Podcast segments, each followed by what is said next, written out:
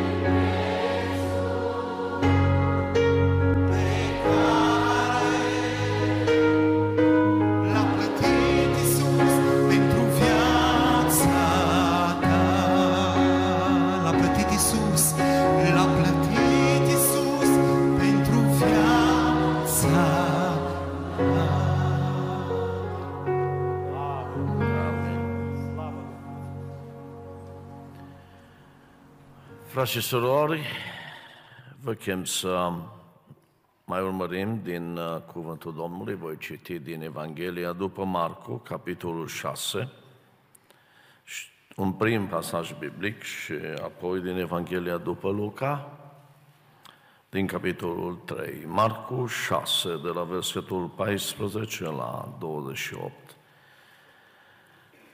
Moartea lui Ioan Botezătorul este titlul primului pasaj biblic. Împăratul Irod a auzit vorbindu-se despre Isus, al cărui nume ajunsese vestit și a zis, Ioan, botezătorul, a înviat din morți și de aceea lucrează aceste puteri prin el. Alții ziceau, este Ilie, iar alții ziceau, este un proroc ca unul din proroci. Dar Irod, când a auzit lucrul acesta, zicea, Ioan acela căruia i-am tăiat capul a înviat din morți. Căci Irod însuși trimisese să prindă pe Ioan și legase în temniță din pricina de nevasta fratelui său Filip, pentru că luase de nevastă. Și Ioan zicea lui Irod, nu-ți este găduit să ții pe nevasta fratelui tău. Irodiade avea necas pe Ioan și vroia să-l omoară. Dar nu putea, căci Irod se temea de Ioan, fiindcă îl știa un om neprihănit și sfânt. Îl ocrotea și când îl auzea de multe ori stătea în cumpănă neștiind ce să facă și l-asculta cu plăcere. Totuși a venit o zi cu bun prilej când Irod își prăznuia ziua nașterii și a dat un ospăț boierilor săi, mai marilor oastei și fruntașilor Galilei. Fata Irodiadei a intrat la ospăț, a jucat și a plăcut lui Irod și oaspeților lui. Împăratul a zis fetei, cere-mi orice vrei și îți voi da. Apoi, adăugat cu jurământ, orice îmi vei cere îți voi da, fie și jumătate din împărăția mea. Fata a ieșit afară și a zis mamei sale, ce să cer? Și mama sa i-a răspuns, capul lui Ioan Botezătorul. Ea s-a grăbit să vină îndată la împărat și a făcut următoarea cerere. Vreau să-mi dai îndată într-o farfurie capul lui Ioan Botezătorul. Împăratul s-a întristat foarte mult, dar din pricina jurămintelor sale și din pricina oaspeților, n-a vrut să zică nu. A trimis îndată un ostaj de pasă cu porunca de a duce capul lui Ioan Botezătorul. Ostașul de pasă s-a dus și a tăiat capul lui Ioan în temniță, l-a dus pe o farfurie, l-a dat fetei și fata l-a dat mamei sale. Evanghelia după Luca, capitolul 3, ne prezintă un rezumat al acestei uh, tragedii, să o numesc. Versetul 18 la 20 spune așa. Astfel propovăduia Ioan orodului Evanghelia și dădea multe alte îndemnuri. Dar cârmuitorul Irod, e vorba de Irod Antipa, care era mustrat de Ioan pentru Irodiada, nevasta fratelui său Filip, și pentru toate relele pe care le făcuse. Versetul 20 spune așa, a mai adăugat la toate celelalte rele și pe acela că a închis pe Ioan în temniță. Să ne reașezăm.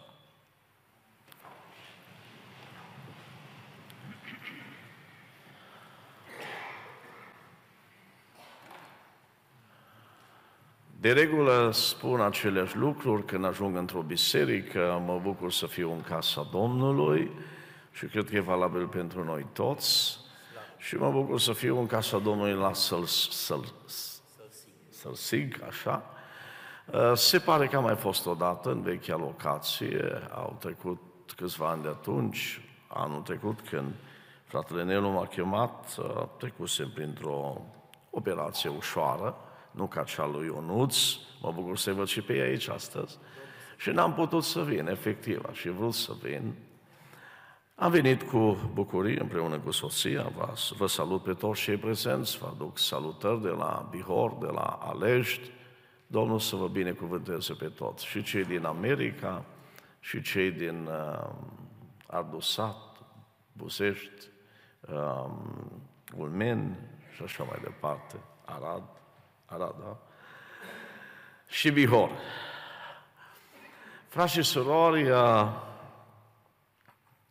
și mesajul care ne-a fost adus și ultima cântare, uh, așa le-a programat Dumnezeu și niciodată când ceva se, se sincronizează în adunare, n-ar trebui să ne surprindă, asta e normalitate. E normalitate să uh, existe o călăuzire a Duhului. Și atunci când urmează să predic, mă silesc, mă rog, mă rog așa acasă, să simt încotro bate vântul divin. S-ar putea să merg și împotriva lui și să nu fiu în direcția în care Dumnezeu mă vrea. S-a predicat despre Evanghelie în această seară, despre iertare s-a cântat. Și eu voi predica despre lucrul acesta, dar dintr-o perspectivă puțin diferită. Probabil ne-a surprins un pic uh, pasajul pe care l-am citit din Evanghelia după Marco, despre moartea lui Ioan, botezătorul. Rezumatul îl găsim în cele trei versete. Astfel, predica sau propovăduia Ioan Evanghelia. Spunea fratele Ștefan și am fost atent să surprind un lucru, mă așteptam să-l spun așa, dacă nu l-ar fi spus, poate aș fi trecut cu vederea următoare observație, din motive de a nu uh, încerca să corectez pe cineva, pentru că nu-i am vonul locul de a corecta, numai când cineva spune o eroare sau o erezie. Evanghelia, spunea, este și vestea bună. Și acesta este adevărul. Este și vestea bună, dar nu este doar vestea bună.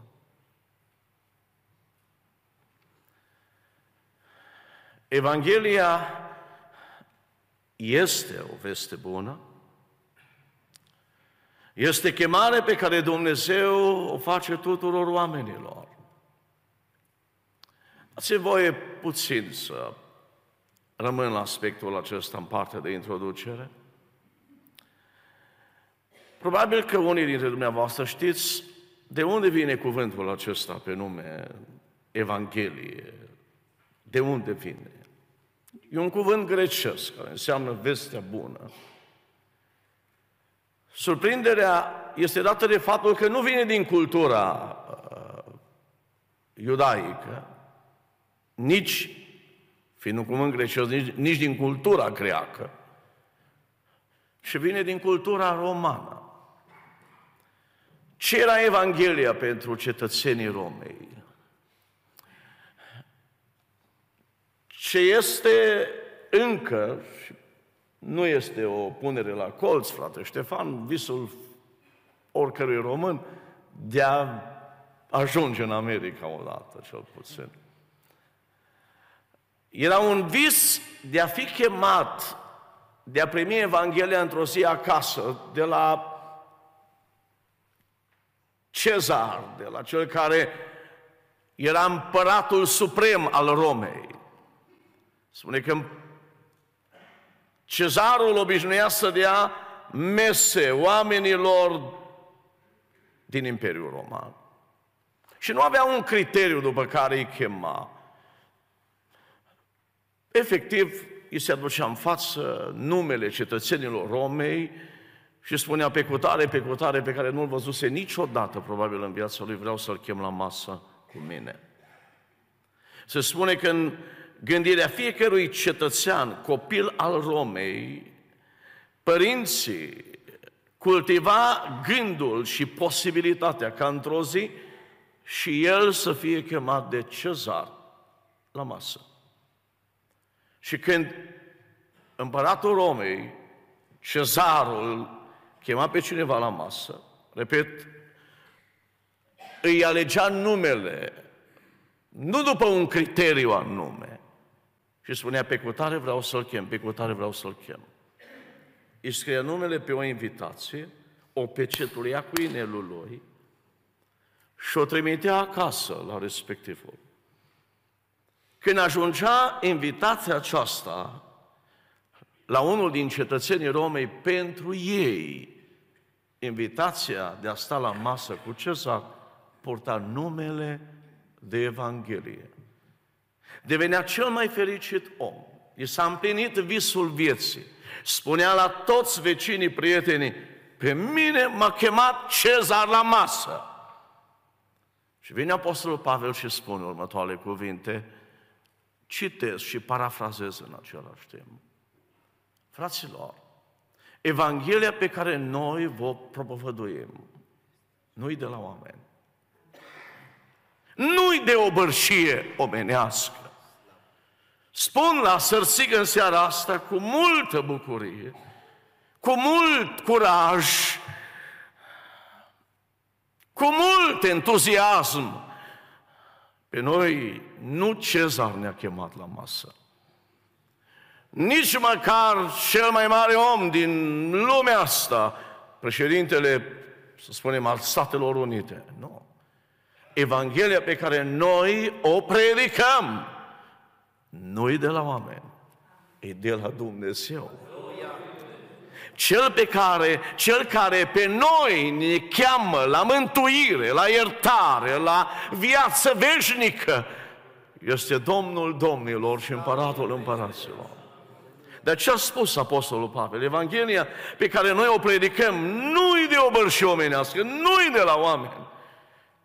În seara asta la Sărsig, Domnul Domnilor și Împăratul Împăraților, vreau să, chem, vreau să cred că încă mai cheamă la masă, la mântuire, la iertare, la relație cu El și la viață veșnică.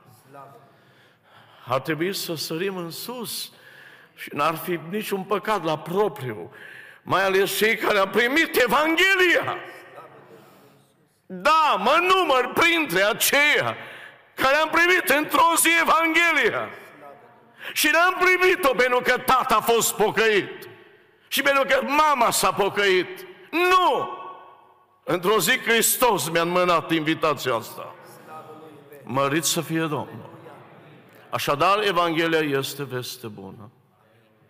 În al doilea rând, Evanghelia nu este doar chemare, este și poruncă. El poruncește tuturor oamenilor de pretutindeni să se pocăiască. Pentru că a rânduit o zi în care va judeca lumea. Bineînțeles, după Evanghelie. Evanghelia înseamnă și poruncă. El îmi poruncește să mă pocăiesc. El îmi poruncește să-L caut pe El. Poate asta nu ne place. Merg mai departe, Evanghelia nu este doar invitație, nu este doar poruncă. Din perspectiva pildei din Evanghelia după Luca, din capitolul 14, pilda celor poftiți la cină, Evanghelia înseamnă nu doar invitație, înseamnă și silire. Știți că la un moment dat, când cei chemați n-au venit, stăpânul a zis robului său, du-te în piețe, pe ulițele cetății, cheamă pe alții. S-a dus și a chemat pe alții. Au venit o mare mulțime de oameni, dar sala nu se umplese. S-a dus robul la stăpân și a spus, stăpâne, am făcut cum ai poruncit și tot mai este loc. Stăpânul i-a zis, du-te la răspântii, du-te la marginea societății. Acum nu mai chema pe oameni. Vei găsi ciungi, nespălați, oameni cum noi obișnuim a spune din lumea treia, oameni de la periferie, ultimii oameni, pe aceștia nu-i mai chema, silește-i să intre. Eu cred că avem o mentalitate greșită despre Dumnezeu, crezând că Dumnezeu doar bate la ușa inimii. Știți că Dumnezeu nu doar că El cheamă sau bate, El știe să deschidă și inima? Știți că Dumnezeu poate determina pe cineva să-L caute? Când Pavel a predicat Evanghelia în Tiatira, Biblia ne spune că era acolo o femeie pe nume Lidia vânzătoare de purpură. Și când Pavel predica, cineva i-a deschis inima. Știți cine a fost acela? Isus. Așa mi-aș dori în seara asta la Sărsig. El, pentru că noi putem doar semăna și uda. El face să crească. El să deschidă inimi la Sărsig în seara asta. El să silească dacă trebuie. Pe de altă parte, Apostolul Pavel a fost silit să se întoarcă. Doamne, ce vrei să fac? Cine ești Tu, Doamne? Eu sunt acela pe care îl pregonești Tu. Și pentru că Pavel vroia să dea înapoi, Iisus îl întreabă, crezi că ți este ușor să dai cu piciorul într-un țepuș? În cartea lui Iov, Dumnezeu pune câteva întrebări Poate le voi parafraza puțin întrebările acestea, nu le voi spune uh, uh, ad literam, cum sunt scrise în Scriptură. Când eu chem, zice Dumnezeu, cine se poate împotrivi? Cunosc oameni care au fost obligați să capituleze înaintea lui Dumnezeu. Poate, nu știu, nu cunosc membrii acestei biserici, o parte din dumneavoastră poate a venit de bună voie, de drag la pocăință. Am pus ghilimele, veți vedea de ce am spus de bună voie. Puțin mai încolo. Iar pe alții va silit o mână puternică. Silește-i să intre. Evanghelia este veste bună, este, El poruncește, este poruncă, este silire, silește-i să intre. Și Evanghelia înseamnă și ultimatum. E tot Evanghelie. Fiindcă atât de mult a iubit Dumnezeu lumea, că a dat pe singurul său fiu, pentru ca oricine crede în El să nu piară, ci să aibă viață veșnică. În adevăr, Dumnezeu n-a trimis în lume pe Fiul Său ca să judece lumea, ci ca lumea să fie mântuită prin El. Oricine crede, când? Azi. Nu este judecat. Dar cine nu crede, a și fost judecat. Nu-i de joacă cu Evanghelia. Că nu mă cheamă primarul, nu mă cheamă președintele țării, mă cheamă Creatorul meu. Și spune înțeleptul Solomon în carte Eclesiastul, aduți aminte de făcătorul tău în zilele tinereții tale. Până nu-i prea târziu. Evanghelia înseamnă și ultimatum. Maniera în care voi predica Evanghelia în această seară este și o veste bună, dar vreau să le cuprindă și pe toate celelalte aspecte. Am citit un pasaj despre moartea lui Ioan Botezătorul și am recitit versetul 18, de unde am câteva observații legate de Evanghelie. Astfel predica Ioan norodului Evanghelia. N-am întrebat, nu e corect să întreb, poate, poate sună ironie sau cu un aer de superioritate. cum am vrea totuși, pun întrebarea, să ni se predice Evanghelia? Astfel predica Ioan Evanghelia. Pe mine cuvintele acestea mă pătrund până în adâncul inimii. Sunt oameni care nu mai predică Evanghelia astăzi. Ioan predica Evanghelia în două culori, alb și negru. El n-avea o zonă green predica lui. El nu menaja pe nimeni. Nu i-a amenajat, folosesc expresia, ca să nu pun la colț pe nimeni, expresia în care putem fi cuprinși toți, și noi pastori. Nu i-a amenajat pe liderii religioși ai vremii. Când au venit unii să primească botezul, cu gândul că vor scăpa de mânia viitoare, credeau în asta. Țineți minte ce cuvinte le-a rostit Ioan? Nu cred că pot fi atribuite nimănui de aici. Dar Ioan le-a spus, pui de năpârci. Cine v-a învățat să fugiți de mânia viitoare? Faceți roade vrednice de pocăință. Nu i-am amenașat. M-am întrebat totuși, cum de a rostit cuvintele acestea? Cum de ele a dat Dumnezeu? Pentru că nu ne cheamă Dumnezeu de la învon să umilim pe nimeni. Putem spune adevărul fără a umili oamenii, fără a ofensa oamenii. Cuvintele acestea au fost adresate unor oameni care aveau toate dovezile să creadă în Dumnezeu, în Mesia. Și n-au vrut să creadă.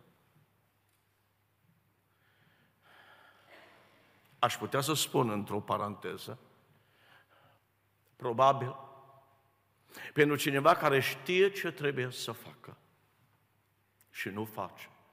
Poate astfel de cuvinte s-ar putea să-i se potrivească. Nu i-a amenajat pe liderii religioși ai vremii, dar nici pe liderii politici. Suntem în anul 2024, an electoral, cum vor fi în două tranșe, vor fi uh, alegerile comasate unele cu altele, ne vor vizita frații, uh, sunt unii de bună credință, da, da. Lui Rod Antipa, Ioan ne-a spus, nu ți este îngăduit. Nu ți este îngăduit să trăiești cu nevasta fratelui tău Filip. Irodiad avea necas pe Ioan din pricina asta. Vroia să-l omoare, am citit, dar nu putea. De ce nu putea să-l omoare? Biblia spune căci Irod, Doamne, ce cuvinte! Irod se temea de Ioan. Unul care avea putere, unul care avea sabie, iar unul era îmbrăcat în haine moi și la mijloc încins cu un brâu de curent. Dar de ce se temea Irod de Ioan ăsta? De ce? Am să pun o întrebare ajutătoare pentru noi toți. De ce se temeau cândva autoritățile de pocăiți? Răspuns corect. Erau pocăiți. Erau neprihăniți. Pun o întrebare și mă cutremur. De ce lumea nu mai are respect pentru noi? Să o strig mai tare? Să o strig mai tare? De ce lumea nu mai are teama asta pentru noi? Cândva în prezența pocăitului, oamenii puneau mâna la gură, vine pocăitul. Se temea de Ioan, dar nu de influența lui, nu de relațiile lui. Habar n-avea că l-a numit Iisus cel mai mare om născut din femeie. Se temea de el că era un om neprihănit. Ne vor asculta oamenii când Evanghelia pe care o predicăm va fi întrupată în viața noastră. S-au săturat oamenii de Evanghelie rostită de la învoanele bisericii. S-au săturat oamenii de Evanghelia verbalizată, frați și surori, rostită.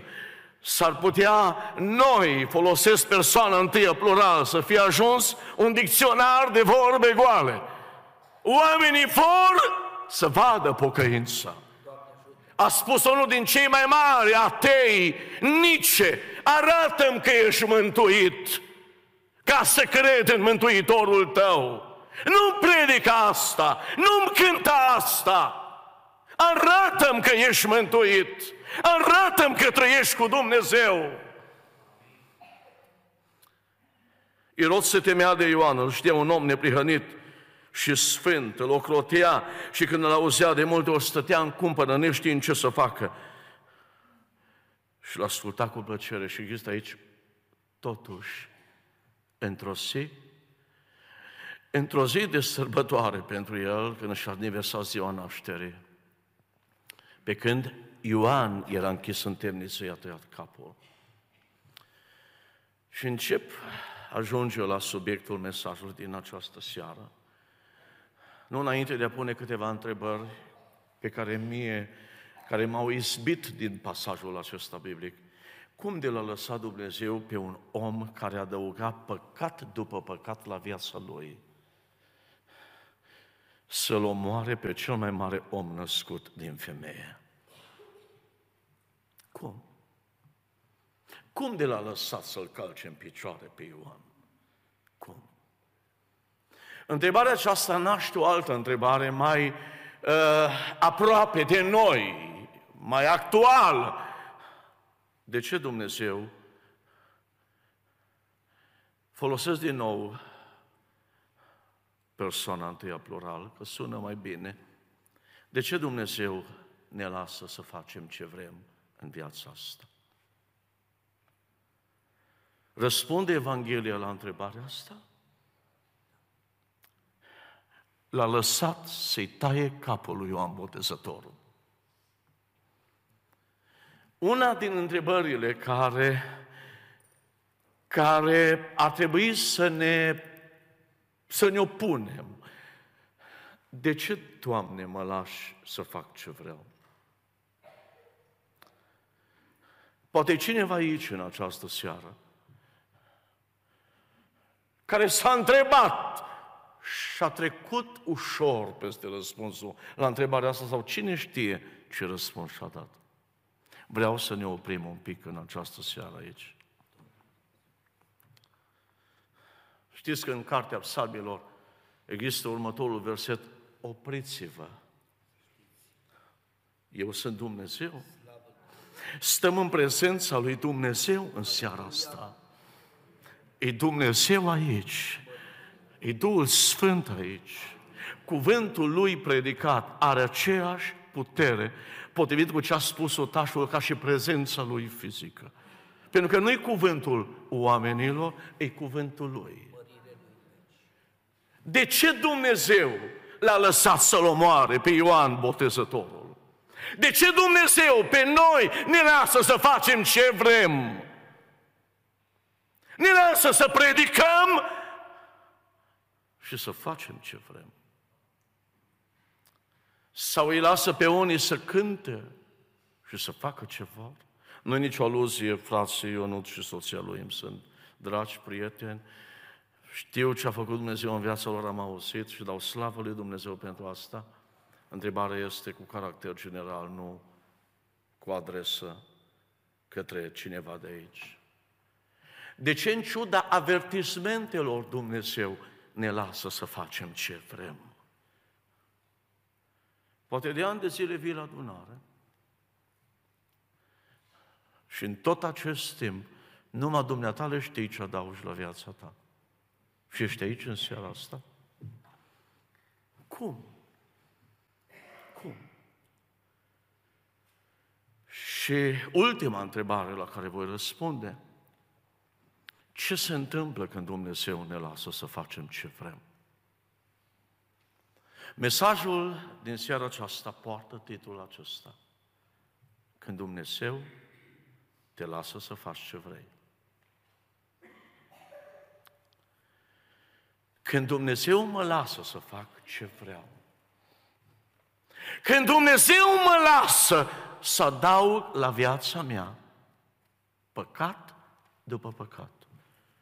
În tot acest timp mă bucur de sănătate, în tot acest timp mă bucur de familie, în tot acest timp mă bucur poate de lucrurile lumea acesteia. Și Dumnezeu mă lasă. Când Dumnezeu ne lasă să facem ce vrem, ce se întâmplă? La viața noastră, frați și surori, stimați prieteni, putem adăuga ascultare sau neascultare, pocăință, cum se predica, pocăiți-vă și credeți în Evanghelie sau nepocăință. Sfințire sau întinare. E ce spune Duhul bisericilor. Ioan scrie. Și probabil Ioan se întreba, ce să mai scriu, Doamne? Scrie! Poate vers, versetul acesta e unul dintre cele mai potrivite pentru vremea asta, când oamenii fac ce vor. Scrie Ioane, cine e întinat să se întineze și mai departe. Cine e nedrept să fie nedrept și mai departe. Dar spune Ioane, cine e sfânt la sărsigă în seara asta, să spună Duhule vino, sfințește-mă. Cine-i fără prihană, să spună, Doamne, vreau să trăiesc fără prihană și mai departe. La viața noastră putem adăuga ascultare și neascultare, pocăință sau nepocăință, sfințire sau întinare, păcat sau ascultare de cuvânt. Am la mine o poezie pe care aproape că am învățat-o pe din afară. Pentru că despre păcat e fondul mesajului din seara asta. Un subiect nepopular, dar necesar pentru aceste vremuri. Nu n-am găsit, cineva mi-a dat poezia asta într-o zi după ce am predicat în adunare. N-am auzit-o până atunci, dar n-am găsit o poezie mai, mai profundă despre păcat ca și asta până acum. Păcat e tot ce duc sau duci prea greu și prea în zadar și prea gemând, când zborul larg spre Dumnezeu, te-ar vrea mult mai aprins zborând. Păcat e tot ce ard din vis, din piept, din timp și din priviri, pe un drum străin de paradis și de seninele trăiri. Păcat e tot ce ascund sau ascuns sub gând, sau sub cuvânt, sau sub condei, ce nu-i păcat, înalți cântând, curat când dai, curat când iei.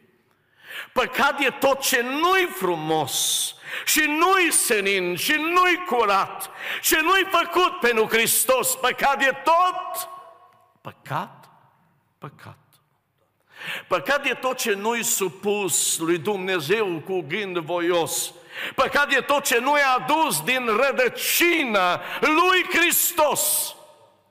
Și ultimul verset. Păcat e tot ce e greu și amar, dar dintre toate cel mai greu e răul aruncat spre har și pumnul întors spre Dumnezeu. Repet, păcat e tot ce e greu și amar, dar dintre toate cel mai greu e răul pe care l-a comis Pilat, aruncat spre har și pumnul întors spre Dumnezeu. De ce Dumnezeu ne lasă să facem ce vrem? La întrebarea aceasta oamenii au cel puțin trei răspunsuri. Unu, Dumnezeu e bun, de aceea ne lasă să facem ce vrem. Dumnezeu e bun, De aceea ne lasă să facem ce vrem.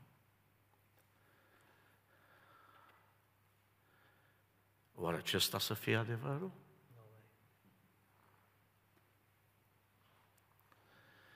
Ce înseamnă bunătatea lui Dumnezeu? Ce înseamnă? Înseamnă oare bunătate faptul că Dumnezeu mă lasă să fac ce vreau? Faptul că mă lasă să adaug păcat după păcat la viața mea? O fi însemnând asta bunătate?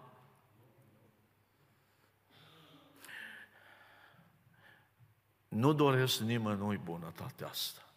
Asta nu-i bunătate. Asta nu-i bunătate. Știți că nu de puține ori Dumnezeu se compară pe sine cu noi oamenii? Sau relația Lui cu noi, relația cu relația unui tată și fiii Lui? În epistola lui Pavel către evrei, cuvântul lui Dumnezeu spune așa. Evrei, capitolul 12. Sunt convins că cunoașteți versetele acestea. Fiule, nu disprețui. Ce? Ce? Pediapsa Domnului. Dar, Doamne, nu ești bun cu noi. Nu în felul acesta. Nu. Nu e asta bunătate pe care noi o invocăm adesea. Și nu-ți pierde inima când ești mustrat de El. Versetul 6 spune așa, căci Domnul, pun o întrebare puțin cu anticipație, vrea cineva să știe că e iubit de Dumnezeu? Că Dumnezeu e bun cu el? Uitați-vă la versetul acesta. Căci Domnul pedepsește pe cine îl iubește. Și bate cu nuiaua pe orice fiu pe care îl primește.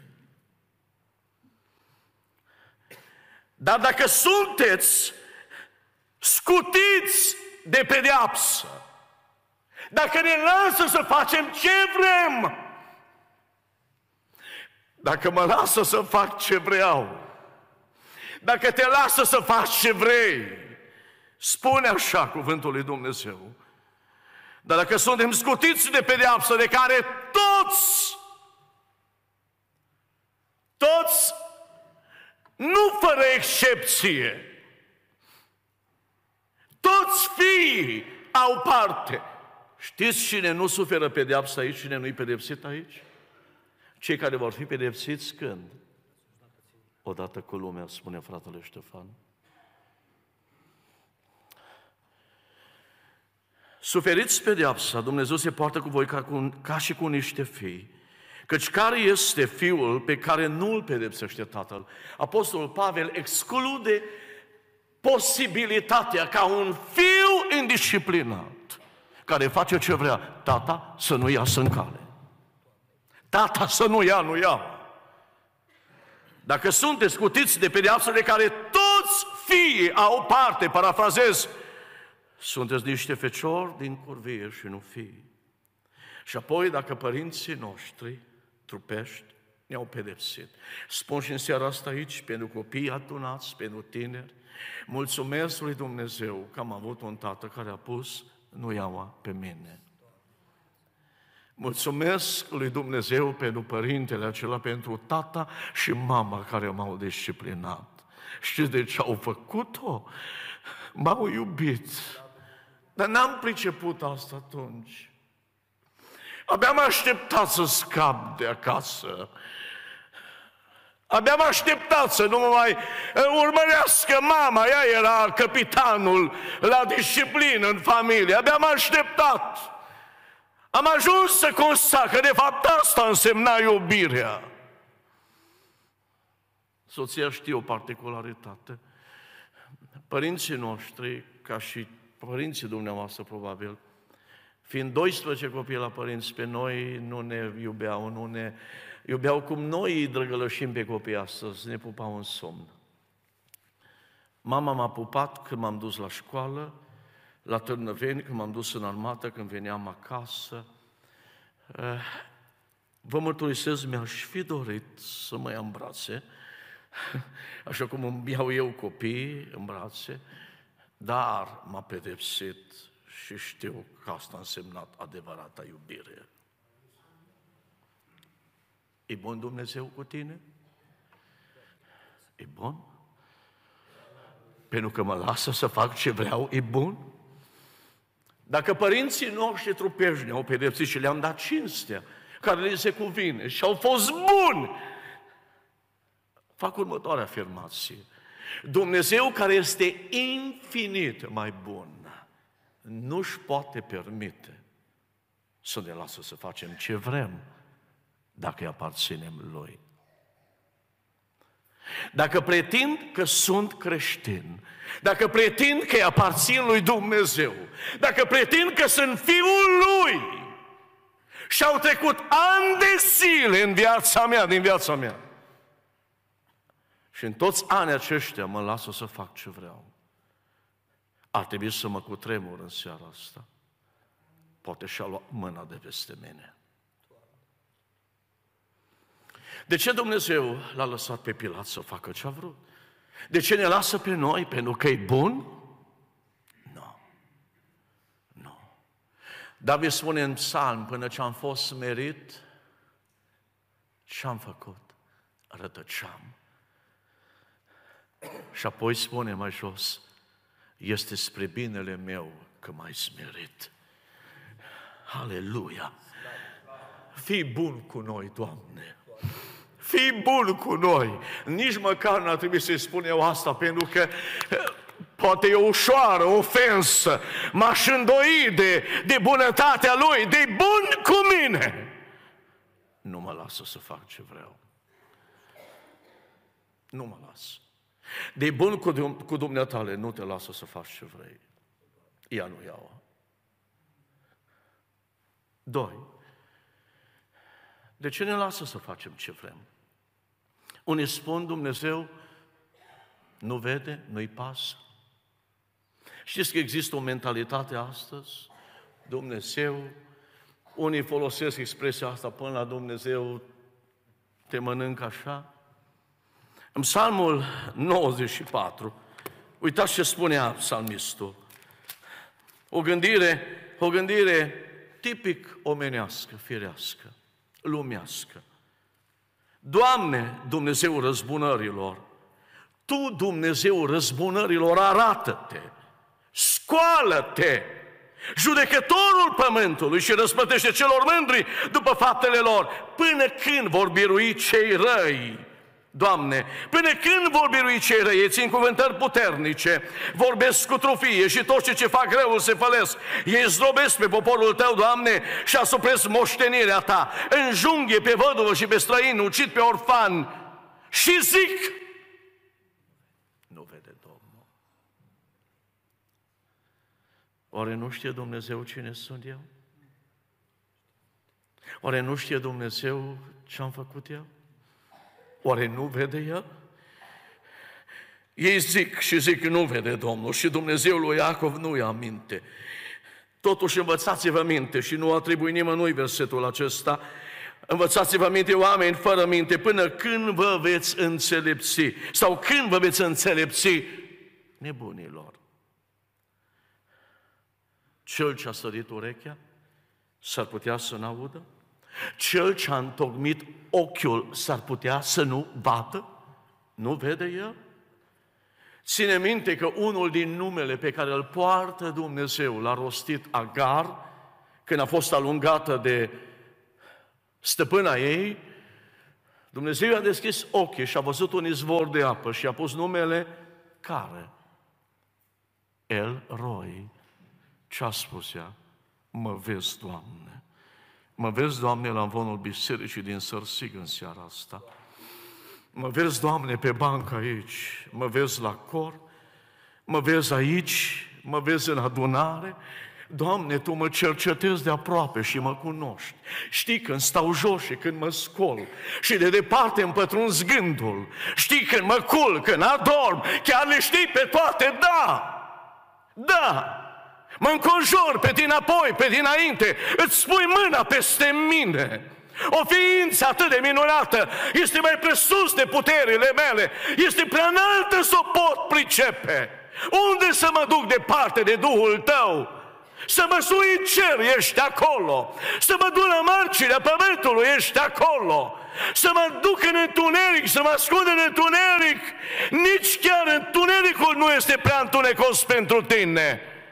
Să mă ascund după avodul bisericii, să mă ascund după slujire, să mă ascund după poziția pe care o am. David spune, când eram cât un plod în pântecile mamei mele, ochii tăi mă vedeau. Și în cartea ta mi-erau scrise toate zilele care mi-au fost rânduite, înainte ca să fi fost una din ele. Dumnezeu vede. Dumnezeu vede. Aleluia! În Biserica din Alești, în urmă cu aproximativ 10 ani, pastorul Gicu Stan relata o experiență a întoarcerii tatălui la Dumnezeu. A fost pastor în biserica din Cluj, de pe Zorilor.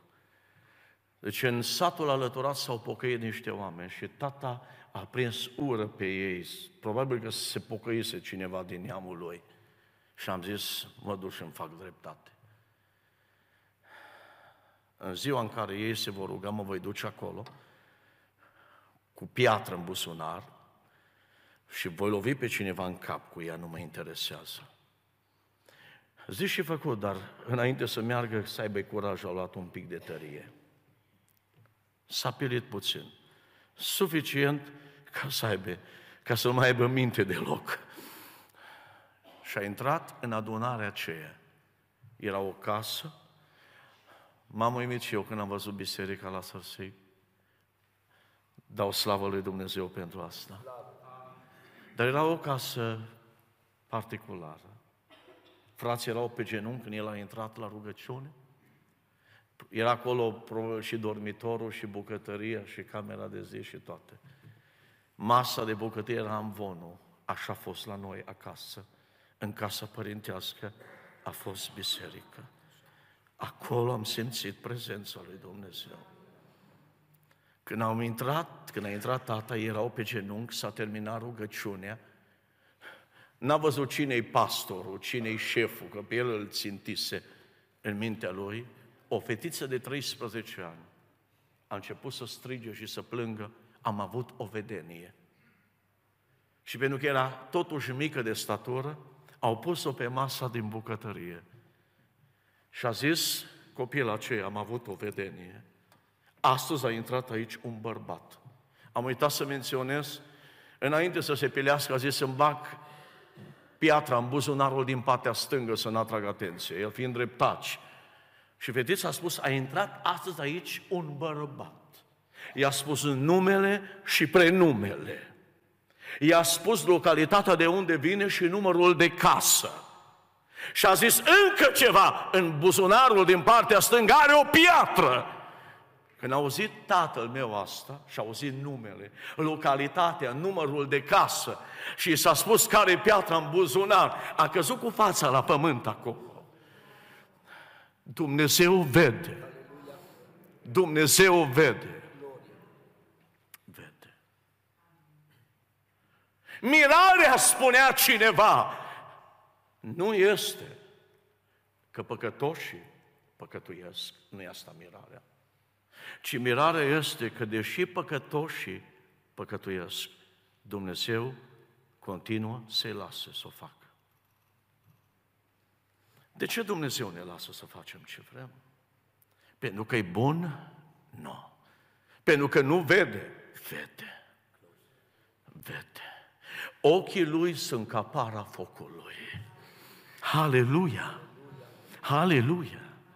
vede din înaltul cerului, vede, vede pe toți oamenii de pe fața pământului, le întocmește gândurile la toți, știe despre noi absolut tot. Tot.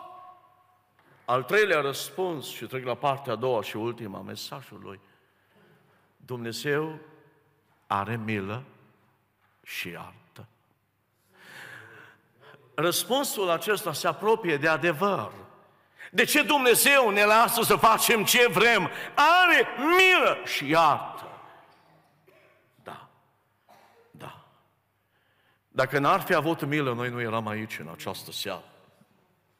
Dacă n-ar fi avut o milă, noi eram pierduți în lumea asta. În Psalmul 30, psalmistul spune, dacă ai păstra aducerea minte a tuturor ce? Fără de legilor noastre, cine ar putea sta acum în picioare? Și mai există ceva acolo, un cuvânt cu care vreau să fac o legătură în seara asta, cu partea a doua predicii. Repet versetul acela, dacă ai fi păstrat, Doamne, aducerea minte a tuturor neleciurilor noastre, cine ar putea sta în picioare? Răspunsul este niciunul. Și psalmistul mai adaugă ceva. Dar la tine există îndurare sau iertare. De ce? Să fac ce vreau? Să fiu de temut, să fii de temut. De ce? Dar la tine există îndurare ca să fii de temut. Nu era psalmul 30, 130 probabil. Ce înseamnă asta? De ce ca să fii de temut? Pentru că mila lui într-o zi se gata. Pentru că mila lui într-o zi ajunge la final. Dacă ai fi păstrat, Doamne, aducerea mintea tuturor nelegiilor noastre, cine ar putea sta în picioare? Niciunul. Dar la tine există iertare ca să fii de temut. De ce de temut? Știam noi că răspunsul acesta este, deși este adevărat, este doar parțial, nu total are milă. Are milă. Vreau să cred că de aceea suntem aici în seara asta, că are milă. Haleluia! Haleluia! Are har!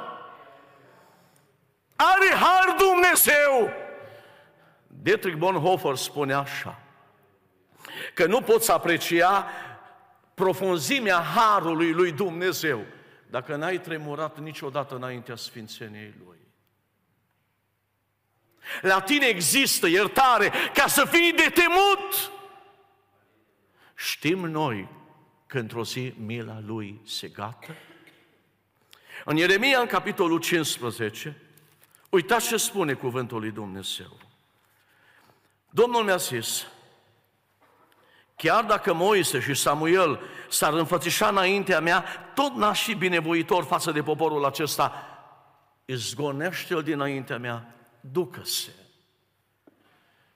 Versetul următor. Și dacă îți vor zice, unde să ne ducem?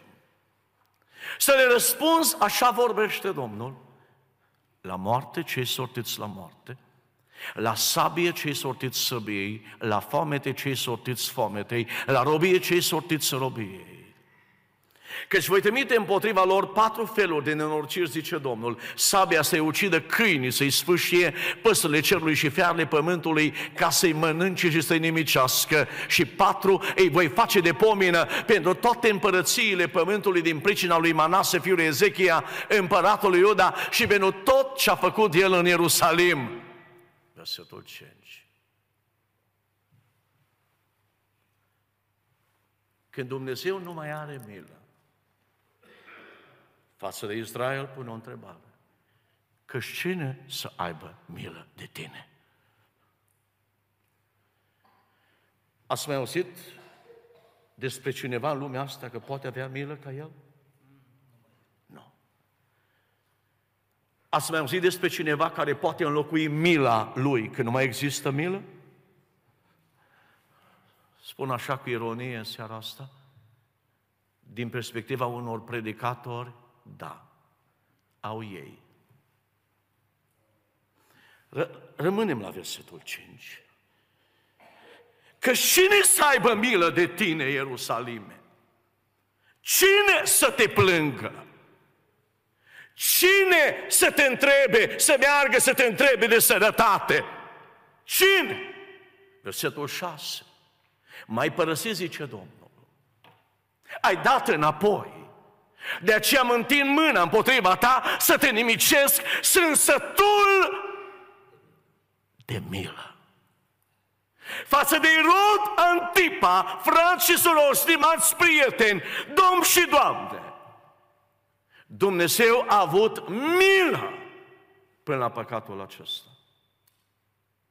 Pe lângă toate celelalte rele pe care le făcuse, a mai adăugat și pe acela că a închis pe Ioan în temniță. S-a mai bucurat de sănătate o vreme. Istoria spune că Irod Antipa a abdicat și a murit undeva în exil, dar s-a mai bucurat de sănătate o vreme. Dar milă n-a mai avut. Nu. No. A fost o vreme în care Ioan îi predica. Se temea de Ioan. Îl asculta cu plăcere. Are Dumnezeu milă? Da! Până când? Până la păcatul acesta. Păcat e tot ce e greu și șamar. Dar dintre toate cel mai greu e răul aruncat spre har și pumnul întors spre Dumnezeu. Cu păcatul nu-i de șoc. Cu tremurați-vă și nu păcătuiți. Fie-vă groasă de rău și alipiți-vă tare de bine. Cu Dumnezeu nu-i de joacă. Cu pocăința nu-i de joacă. Pocăința nu-i joacă, frații mei. Dumnezeu nu ține pe nimeni în har dacă nu trăiește adevărul. Dumnezeu are milă până la păcatul acesta. Care este acela? Din nou revin la psalmist care spune, dacă ai fi păstrat, Doamne, aducerea minte a tuturor nelegilor noastre, cine ar fi putut să stea în picioare? Niciunul. Dar la tine există iertare ca să fii de temut. Este o vreme când Dumnezeu întreabă de tine. Este o vreme când Dumnezeu întreabă de mine. Este o vreme când Dumnezeu e interesat de viața mea. Este o vreme în care Dumnezeu e interesat de viața ta. Când pe Dumnezeu nu îl mai interesează asta. Poate să te întrebe oricine de sănătate. Știți ce se întâmplă când Dumnezeu ne lasă să facem ce vrem? Am răspuns la întrebarea de ce cu câteva răspunsuri. Ce se întâmplă când Dumnezeu ne lasă să facem ce vrem? Nu mai are milă. Nu mai are milă. Este imposibil. Și aici nu există excepție de la regulă. Și să folosim ideea că excepțiile întăresc regulă. Deci nu există excepție de la regulă. Dacă mă lasă să fac ce vreau, nu mai are milă. Întreabă-ne de sănătate în seara asta, Doamne. Întreabă-ne, Doamne, de sănătate în seara asta. Când Dumnezeu nu mai întreabă de noi, nu mai are milă. Când Dumnezeu ne lasă să facem ce vrem, mă lasă să predic și în același timp trăiesc în păcat. De nu mă tunde vai de mine. De nu mă curăță vai de mine. De nu mă modelează, de m-a lăsat, de m-a lăsat marele olar din mână, e vai de mine. Har nu înseamnă să mă lase să fac ce vreau. Har înseamnă să mă tundă. Har înseamnă să mă modeleze. Har înseamnă să mă frământe. Har înseamnă să lucreze la viața mea. Asta e har. Are Dumnezeu milă față de tine? Când ne lasă să facem ce vrem, s-a gătat cu milă. Și când s-a gătat cu mila, eu nu-ți mai am trei puncte, și pianul ușor pot să cânt, n-am nimic împotrivă. Trei puncte de final, scurt. Când ne lasă să facem ce vrem, nu doar că s-a terminat cu mila, și când s-a terminat cu mila, umplem paharul. Eu cred. Când Irod Antipa l-a închis pe Ioan în temniță, era ultimul picur dinaintea ultimului picur care a umplut paharul. Știți că există în Biblie expresia aceasta, în alte cuvinte? Uitați ce spune Apostolul Pavel la Tesaloniceni. Iudeii aceștia, iudeii aceștia, au omorât pe Domnul Isus, ei aveau toate dovezile, și pe proroci. Pe noi ne-au prigonit, nu plac lui Dumnezeu și sunt vrăjmași tuturor oamenilor. Că cei ne opresc să vorbim neamurilor ca să fie mântuite. Astfel ei, pe întotdeauna vârf păcatelor lor. În urmă, i-a ajuns mânia lui Dumnezeu. Lui Avram, Dumnezeu îi spune în Cartea Genesa, capitolul 15, să știi hotărât că sămânța ta va ajunge roabă într-o țară străină 400 și de ani. Am să o scot de acolo. Acum doar parafrazez, nu mai, mai merg la text direct. Dar n-am să o scot pentru că nelegiuirea aboriților încă nu a ajuns ce? La culme. Se mai teme cineva de păcat astăzi? Ne temem noi că stăm în prezența unui Dumnezeu Sfânt? Da, ne cheamă Dumnezeu la mântuire. E har. E har, Evanghelia, e veste bună. Dar e și poruncă. Ar trebui să mă tem. Am de-a face și cu un foc mistuitor. Haleluia! Haleluia! Uitați-vă în istoria lumii când o națiune a umplut paharul, Dumnezeu a spus ajunge. Că a fost națiunea aceea una păgână, că a fost una din cele două seminții, una din cele două împărății, din păcate, pentru că s-a rupt Israelul în două, regatul de nord și cel de sud, Dumnezeu n-a cruțat pe nimeni. Mă va cruța pe mine? Dacă nu l-a cruțat pe Moise, mă va cruța pe mine? Dacă nu l-a cruțat pe Israel, cel întâi ales, mă va cruța pe mine? Mă va cruța pe mine? Dacă nu l-a cruțat nici măcar pe Fiul Lui și l-a dat să moară pentru păcat, că nu se putea altfel, mă va lăsa pe mine să trăiesc în păcat? Știți că Biblia spune, da, există iertare. La Golgota există. Dar dacă păcătuim cu voia, după ce am primit cunoștința adevărului, și asta e Evanghelie. Nu mai rămâne nicio jertfă pentru păcat, ci doar așteptarea judecății și văpaia unui foc care va mistui pe cei răzvrătiți. Dacă păcătuim cu voie, credeți că întâmplător prea Apostolul Pavel expresia asta, păcătuim cu voie? În Vechiul Testament, pentru toate păcatele erau jertfe. Exista un singur păcat pentru care Dumnezeu prin Moise n-a prescris nici o jertfă, păcatul cu voia. Când cineva l-a comis de se duce la altar să aducă jertfe, scoate-l de acolo. Scoate-l. E Sfânt Dumnezeu. E Sfânt Iisus. E Sfânt sângele mielului. Aleluia! Dacă păcătuim cu voia, după ce am primit cunoștința adevărului, nu mai rămâne nicio jertfă pentru păcat. Că cel care călca legea lui Moise și-a comis păcatul cu voia. Era scos afară din cetate și omorât cu pietre. Cu cât noi spunem că trăim în vremea Harului, dacă în vremea legii ștacheta a fost aici, în vremea Harului, unde credeți că este? La podea? Nu. E sus. E mai sus. Dacă cel care a călcat legea lui Moise a fost scos afară, cu cât mai aspră pedeapsă credeți că va lua cel care calcă în picioare pe cine? Pe Fiul lui Dumnezeu? Să bajocorești pe dul Harului care te-a sfințit? Să calci în picioare legământul cu Dumnezeu? Și să pretind că El e bun, că mă lasă să fac ce vreau? Te rog, Doamne, fii bun cu noi. Când Dumnezeu ne lasă să facem ce vrem, s-a terminat cu mila. Când Dumnezeu ne lasă să facem ce vrem, s-a umplut paharul. Cineva va spune, umbrele paharului este dată de păcatele multe.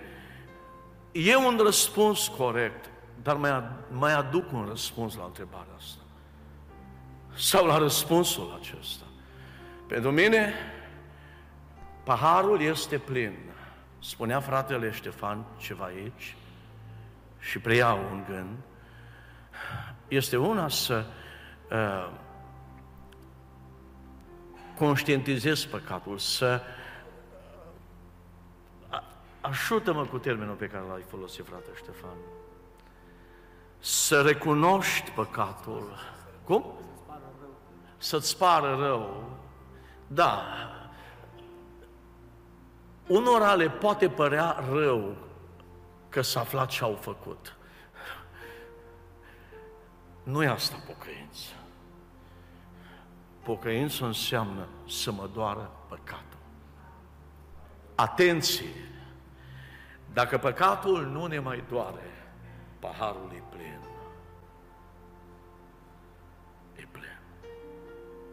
Când a venit și a cerut capul lui Ioan Botezătorul, l-a dat, a avut o reținere, o voi puncta imediat.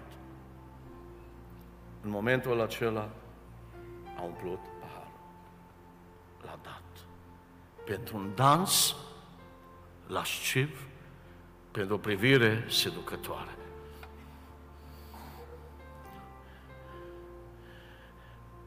Când păcatele nu ne mai dor, s-a umplut paharul. În urmă cu două săptămâni la Ulmen, am ridicat o întrebare, o ridic și aici în seara asta. Predicam despre Iosif și frații lui. Iosif i-a întors din drum, a pus paharul în sacul lui Beniamin, pentru că vroia să-i doară nu doar de ce li se întâmplă, să-i doară păcatul. Trăim o vreme, frați și surori, când păcatele nu mai dor. Ar trebui să urlăm. Ar trebui, așa cum spune Ioel, de la preot, copilul care suge la pieptul mamei, să ne sfâșiem inimile, nu hainele, să plângem, să plângem, să plângem și să spunem, Doamne, milă de noi. Aleluia! Aleluia! Mă tem că păcatul nu ne mai doare, pentru că avertismentul dat bisericii lui F, din Efes, Apocalipsa 2, s-ar putea, s-ar putea să fie aplicat Dumnezeu pentru noi. Dacă nu te întorci la faptele tale din tâi și nu te pocăiești, îmi iau sfeșnicul din locul lui. Și nu ne ia predicatorii, nu ne, iau, nu ne ia casele de rugăciune, nu ne ia cântăreții, ne ia sfeșnicul, ne ia sursa de lumină, ne ia prezența Lui. Și când El nu nu mă doare nimic. De ce spune profetul Isaia? O, te deschide cerul și te-ai coborât. S-ar topi predicatorii, s-ar topi munții, ca de un foc care aprinde vreascurile, ca și o apă care dă în clocot. În seara asta la sărsig, deschide cerul, Doamne. În seara asta la sărsig, coboară, Doamne. În seara asta la sărsig, aprinde sfârșnicul, Doamne. Haleluia! Poate mai avem un gram de har de milă. Aprinde lumina în seara asta. Când Dumnezeu ne lasă să facem ce vrem, nu mai are milă, se umple paharul. Și când paharul e plin, nu ne mai doare. Doi, când paharul e plin, nu ne mai putem opri. Vom tot continua. Când a venit și a cerut capul lui Ioan Botezătorul, Biblia spune că n-a vrut să zică nu. Adevărul este că n-a mai putut. Când adaug păcat după păcat la viața mea și paharul se umple, nu mă mai pot opri. Dar n-am voie să fac vreo nedreptate lui Dumnezeu în această seară. Am anticipat următoarea observație. Dacă ai fi păstrat, Doamne, citam, aduce la mintea tuturor nelegirilor noastre, cine ar putea sta în picioare? Cine? Nici unul. Adevărul este că noi care suntem aici, nici unul dintre noi nu s-a oprit de la sine. Nu eu m-am oprit. Nu fratele Nelu s-a oprit când s-a pocăit. Nici fratele Ștefan. Și nici Ionuț. Și nici unul de aici. Noi ne-am născut cu incapacitatea de a ne opri. Ne-am născut morți în păcatele noastre în care trăiam odinioară după mersul lumea acestea, după Domnul puterii văzduhului. Eram morți din fire, eram copii ai mâniei, neascultători, robiți. De ce suntem aici? Ne-a oprit El. De ce suntem aici? Ne-a ridicat El. De ce suntem aici? Ne-a eliberat El. Aleluia!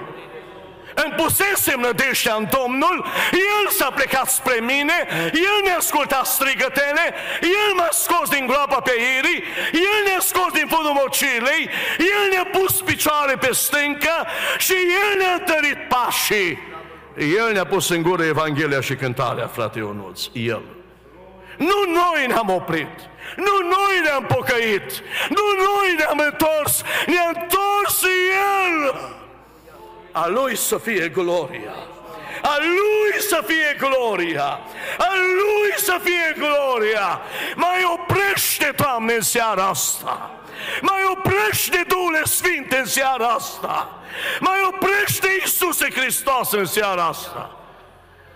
Nu te mai poți opri. Și nu doar că ne-am născut cu incapacitatea de a ne putea opri. Când Dumnezeu ne lasă, chiar că nu ne mai putem opri și atenție, nici El nu ne mai oprește. Poate pentru unii forțat ce spun, nici El nu ne mai poate opri. De ce? Există o vreme de pocăință. Există o vreme de har. Există o vreme când bate. Există o vreme când te cercetează. Există o vreme când întreabă de tine de a mijloci Moise și Samuel. Nu, ducă-se. Este bun, dar este și drept. Este milos, dar este și foc mistuitor. Aleluia! Vezi pe cineva săvârșind un păcat, roagă-te! Dar dacă este un păcat care duce la moarte, când s-a umplut paharul, s-a umplut. Și în ultimul rând în această seară, când Dumnezeu ne lasă să facem ce vrem, nu ne mai vorbește. Întâmplarea face, am pus ghilimele, că într-o zi Iisus este trimis de Pilat la Erod Antipa. Era guvernator peste provincia Galilei, Nazaretul, sau peste Galileea, Nazaretul era o provincie a Galilei, peste județul acela. Când a auzit Irod Antipa de Iisus, n-a mai putut de bucurie. Irod care îi tăiase capul lui Ioan Botezătorul. Se mai bucura de viață, de sănătate și de tron și de poziție, de ce vreți. Într-o zi, în fața lui stă împăratul împăraților și regele regilor. Când l-a văzut, n-a mai putut de bucurie, dorea să-l vadă, săvârșind o minune, i-a pus multe întrebări. Și Iisus nu i-a răspuns nimic. Când se umple paharul, Dumnezeu nu ne mai vorbește. Dar cineva va spune, va spune în seara asta, totuși am auzit cântare, am auzit predică. Adaug ceva. ne lasă să auzim cântări, ne lasă să auzim predici, dar nu ne mai vorbește. În anul morții împăratului Ozi am văzut pe Domnul stând pe un scaun de domnie foarte înalt și polele mantiei lui umpleau templul. Am văzut serafimii care aveau șase aripi, cu două și acopereau fața, cu două picioare, cu două zburau și strigau unul către altul și ziceau ce? Sfânt! Sfânt! Sfânt este Domnul știrilor! Tot pământul este plin de slava Lui. Se zguduia ușor ușul de glasul care răsuna și casa s-a umplut de fum. Atunci am zis, vai de mine, că sunt pierdut, că sunt un om cu buze necolate, locuiesc în mijlocul unui popor cu buze necolate. Am văzut cu ochii mei pe împăratul, pe Domnul oștirilor. Dar un serafim a luat un cărbune cu clește de pe altar, mi-a atins buzele cu el și a zis, nelegiuirea ta, păcatul tău este ispășit. Apoi am auzit glasul Domnului întrebând pe cine să trimit și cine va merge pentru noi. Și Isaia se grăbește, mă duc, Doamne, la Sărsic să predic. Eu nu sunt Isaia, sunt Iosif Berge și atât. Du-te și predică. Du-te, spune poporului acestuia, Isaia. Spune-i nu ce vrea să audă. Spune-i mesajul meu. Să dau citire? Sunt probabil cele mai grele cuvinte din Scripturi pe care le regăsim și în Evanghelia după Matei, în capitolul 6, 13. Du-te, spune poporului acesta, într-una veți auzi cântări, predici, mesaje profetice, poesii și nu veți înțelege. Într-una veți vedea adunări pline sau mai puțin pline, veți vedea predicatori, veți vedea ridicându-se clădiri, veți vedea minuni, într-una veți vedea și nu veți înțelege. N-a făcut Iisus minuni și poporul atât de orbit încât n-a văzut nimic? N-a înțeles nimic? Nu l-a înviat pe Lazar din morți și au căutat să-l omoare cu pietre? Ba da, ba da. Du-te, împietrește inima acestui popor. Ăsta era titlul predicii dat lui Isaia. Împietrește inima acestui popor. Astupă ochii făltare de urechi. Și a venit Isus și l-a întrebat ucenicii, Doamne, nu ne predici mai pe direct așa, prea mult în pilde. De ce ne vorbești în pilde? Pentru că vouă v-a fost dat să cunoașteți tainele împărăției cerurilor, lor nu. Cu ei se împlinește ce a spus Isaia. Ei au ochi și nu văd, au urechi și nu înțeleg nimic. Dar Isus conclude cu ceva și eu acum apropiu de finalul mesajului. Du-te, spune poporul dar ferice de voi, ferice de ochii voștri care văd și de urechile care aud la sărsig în seara asta. Nu-i ferice de nici unul dintre aceia care este aici și nu mai aude chemarea lui Dumnezeu și nu mai simte prezența lui Dumnezeu. Ești aici. Am tot respectul pentru asta.